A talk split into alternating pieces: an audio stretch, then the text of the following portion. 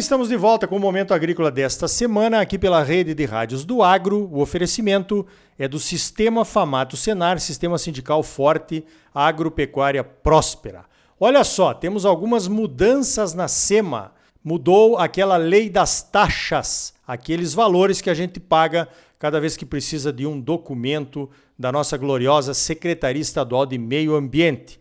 Eu vou conversar agora com a Lucélia Avi, ela é a responsável pelo meio ambiente lá na FAMATO, a nossa Federação da Agricultura. Vamos direto ao assunto. Lucélia, mudou para melhor ou mudou para pior? Bom dia. Bom dia, Ricardo Arioli. Nós estamos enxergando essa alteração né, da, da lei de taxas como um ponto positivo para o produtor rural. Nós discutimos bastante esse, esse projeto de lei na sua construção, né, antes de ser aprovado na Assembleia Legislativa. A Secretaria de Meio Ambiente é, aceitou algumas sugestões das associações e da FAMATO e a gente tem visto esse projeto de lei com bons olhos. Ele vem trazendo algumas inovações para a secretaria. Ele traz novas duas licenças, que seria a licença ambiental simplificada e a licença ambiental de compromisso, de adesão e compromisso, é, que já eram duas licenças que estavam sendo discutidas âmbito, no âmbito federal, na legislação do licenciamento, e a SEMA já inovou isso aqui no estado. O que, que isso traz de positivo para o produtor? Essas licenças têm um valor muito mais baixo do que você fazer uma LP, LI, LO, que seriam as licenças específicas para alguns tipos de empreendimento, e ele vem trazendo essa divisão né, é, de quantidade de animais que são confinados ou o tamanho de empreendimento, jogando para essas duas licenças e também para o licenciamento trifásico, que é o que a gente chama de LP, LI e LO. Olha, finalmente uma boa notícia, então, vindo da SEMA, principalmente para o bolso dos produtores. Esse negócio do licenciamento dos confinamentos tinha virado uma dor de cabeça, né? Porque em alguns casos o valor das taxas na SEMA ficava milionário. Então mudou isso. Que bom, hein? Isso, é, teve mudanças, né, na parte de, da atividade agropecuária, né, nós temos as exigências de licenciamentos específicos para algumas, algumas atividades, então todos os animais confinados é preciso de licenciamento específico, também para alguma, alguns outros é, empreendimentos dentro da propriedade rural, como armazéns, né, silos, tanques de combustível, né, nesse, nesse sentido, e aí a SEMA trouxe nessa nova lei simplificando esses processos. Então, várias dessas atividades vão ser consideradas como licença de, eh, de adesão e compromisso, e algumas licenças simplificadas, né, e aí aquele, uma quantidade X né, de animais ou de tamanho do empreendimento, ele vai para a licença trifásico, que é considerada a LP, e LO mas realmente os valores reduziu bastante, sim, é, é, se a gente comparar com os valores que nós tínhamos na legislação anterior, ela teve uma redução bem significativa para essas atividades. Muito bom. Você estava conversando comigo antes da entrevista dizendo que algumas atividades também foram dispensadas de licenciamento. Que atividades seriam essas, Lucélia? Então, é, eu vou dar um exemplo do confinamento, como a gente falou do confinamento bovino, né? O confinamento bovino hoje, até é, 100 cabeças de animais confinados ficam dispensados de licença, de licenciamento. E aí, de 100 a 500 cabeças, ele vem para o licenciamento, é, por licença por adesão e compromisso e de, de, de 500 a, a 1.500 ele vem para licença de simplificada. Então, somente a partir de 1.500 cabeças que o produtor teria que fazer as três licenças, que é LP, LI e LO. Então, foi trazido esses parâmetros nessa nova legislação, no qual realmente ajuda bastante, principalmente os pequenos produtores, né, que são produtores que, que realmente trabalham aí com um número menor de cabeça ou um tamanho de área menor da sua propriedade rural. Muito bem, até porque né, agora nos próximos anos nós teremos um aumento nos confinamentos em função da oferta do DDG, né?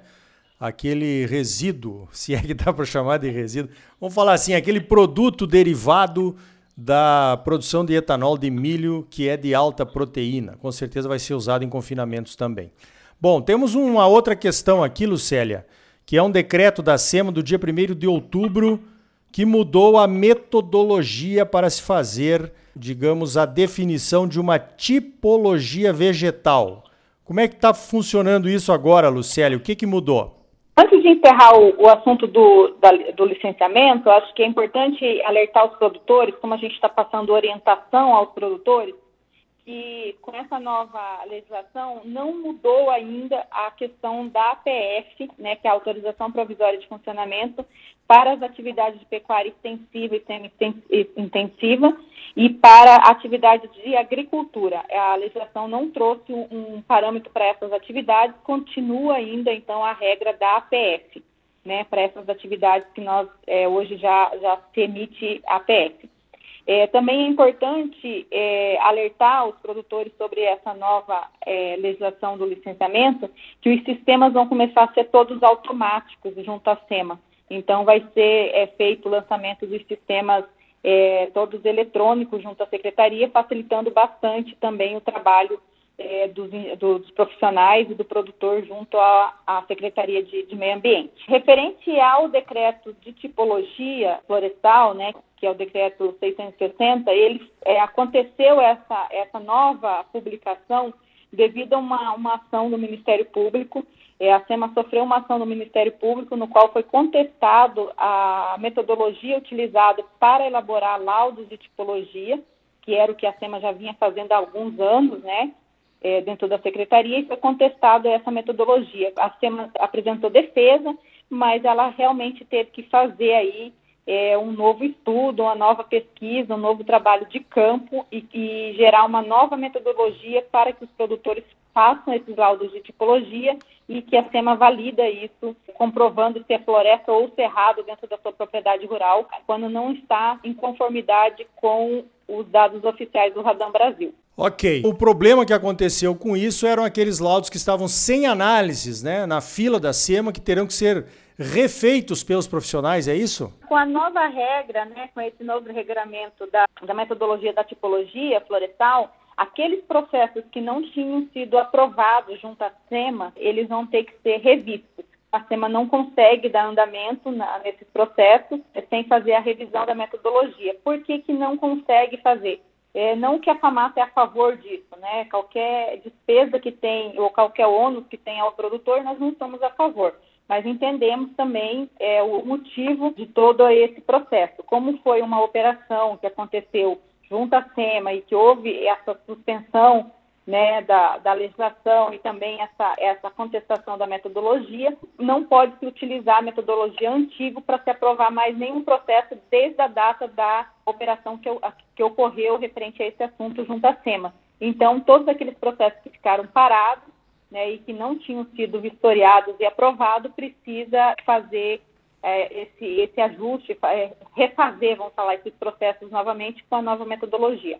Ok, isso aí chama-se insegurança jurídica, né? Que é um problema na vida de todos os produtores brasileiros, principalmente dos produtores de Mato Grosso que confiam que uma determinada lei está valendo, se baseiam naquilo, tem despesas e depois a lei muda e ele vai ter que ter a despesa novamente. É lamentável, apesar de ser explicável, como disse a Lucélia, né? Bom, tem um outro assunto, Lucélia, que é a questão da adesão ao PRA, o Programa de Regularização Ambiental, o Plano de Regularização Ambiental, que termina no final do ano. O que é que os produtores têm que fazer para não perder os benefícios? E já aproveita e repete aí para os nossos ouvintes que benefícios são esses de adesão até o final do ano ao PRA. Então, nós aqui no estado de Mato Grosso, nós temos dois prazos, né, que, que se encerra agora no final do ano, né, em 31 de 12 de 2020, é, um é o prazo de retificação dos cadastros ambientais, aqueles cadastros que são feitos no sistema federal, que é no SICAR, precisam ser retificados no SINCAR. Né, esse prazo foi prorrogado logo no início da pandemia e os produtores têm esse prazo até é, 31 de, de dezembro de 2020 para fazer essa, essa retificação desses cadastros. Caso o produtor não faça a retificação, ele está é, sujeito ao, à suspensão dos seus cadastros ambientais né? E aí ele começa todo o processo novamente junto à secretaria. Então é importante ficar atento a esse a esse prazo. Referente à questão do prazo do PRA, ele é um prazo federal, né, previsto em legislação federal, no qual é, prevê que o produtor tem que manifestar a adesão ao PRA até 30, até 31 de 12 de 2020. É, nós orientamos sempre o produtor, é, aqui no estado de Mato Grosso, nós temos um sistema próprio, que quando é feita a inscrição do CAR dele, existe uma pergunta lá dentro do sistema se ele tem autuação, embargos, multas e passivos ambientais, se ele deseja fazer adesão ao PRA. E aí a gente orienta sempre o produtor que ele faça essa manifestação neste momento, porque entendemos que essa manifestação tem a validade para que ele tenha esses benefícios, que se encerraria o prazo aí 31 de 12 de, de 2020. É, quais são esses benefícios, né? Quando a gente, a gente fala de, de benefício, né, do, advindo do Código Florestal. É redução das APPs, que são as chamadas APPs escadinhas, a, a não necessidade de apresentar é, recuperação ou recomposição da reserva legal em, imóveis de até quatro módulos fiscais, é, o direito adquirido da reserva legal, o direito de compensar a reserva legal para aqueles imóveis que abriram área até 22 de 7 de 2008 em outros imóveis, desde que sejam no mesmo bioma. Então, tem esses tipos de. a conversão das multas né, por serviços ambientais, caso ele faça adesão ao PRA e tudo isso. Então, existe é, todo esse esse rol de, de benefícios que o Código Florestal trouxe. E a gente orienta o produtor que ele faça essa manifestação no momento da inscrição do CAR dele, para que ele não venha perder ou ter algum problema é, no futuro referente a isso que a legislação prevê. Muito bem, o recado nosso aqui então é que você converse com o seu projetista, o seu técnico que atende às suas demandas junto à SEMA para ver se está tudo certinho, porque esses prazos estão terminando em 31 de dezembro. Lucélia Avi, muito obrigado pela tua participação aqui no Momento Agrícola e parabéns pelo trabalho aí na Famato como gestora do meio ambiente. Obrigado, Arioli, e acho que é muito importante passar, é, não tem como detalhar, né, tudo as mudanças que ocorreram em uma entrevista, mas é importante que o produtor fique atento, que ele acompanhe os informativos técnicos que a Famato solta nas redes sociais e na, na mídia, e acompanhe também essas mudanças é, junto à Secretaria de Meio Ambiente, que vai facilitar realmente bastante é, a vida do produtor. Então tá aí. No próximo bloco vamos falar sobre as mudanças na NR 31, a normativa de saúde e segurança no trabalho rural. A nossa entrevistada é a juíza do trabalho, doutora Graziele Lima. Para saber mais, continue ligado, é logo depois dos comerciais. E ainda hoje, o Glauco Monte, diretor de commodities da StoneX, analisa os possíveis impactos das eleições americanas no mercado de commodities do Brasil. Senar Mato Grosso, mais de 300 cursos gratuitos à sua disposição. São gratuitos porque já foram pagos pelos produtores rurais do estado. Não saia daí, voltamos já.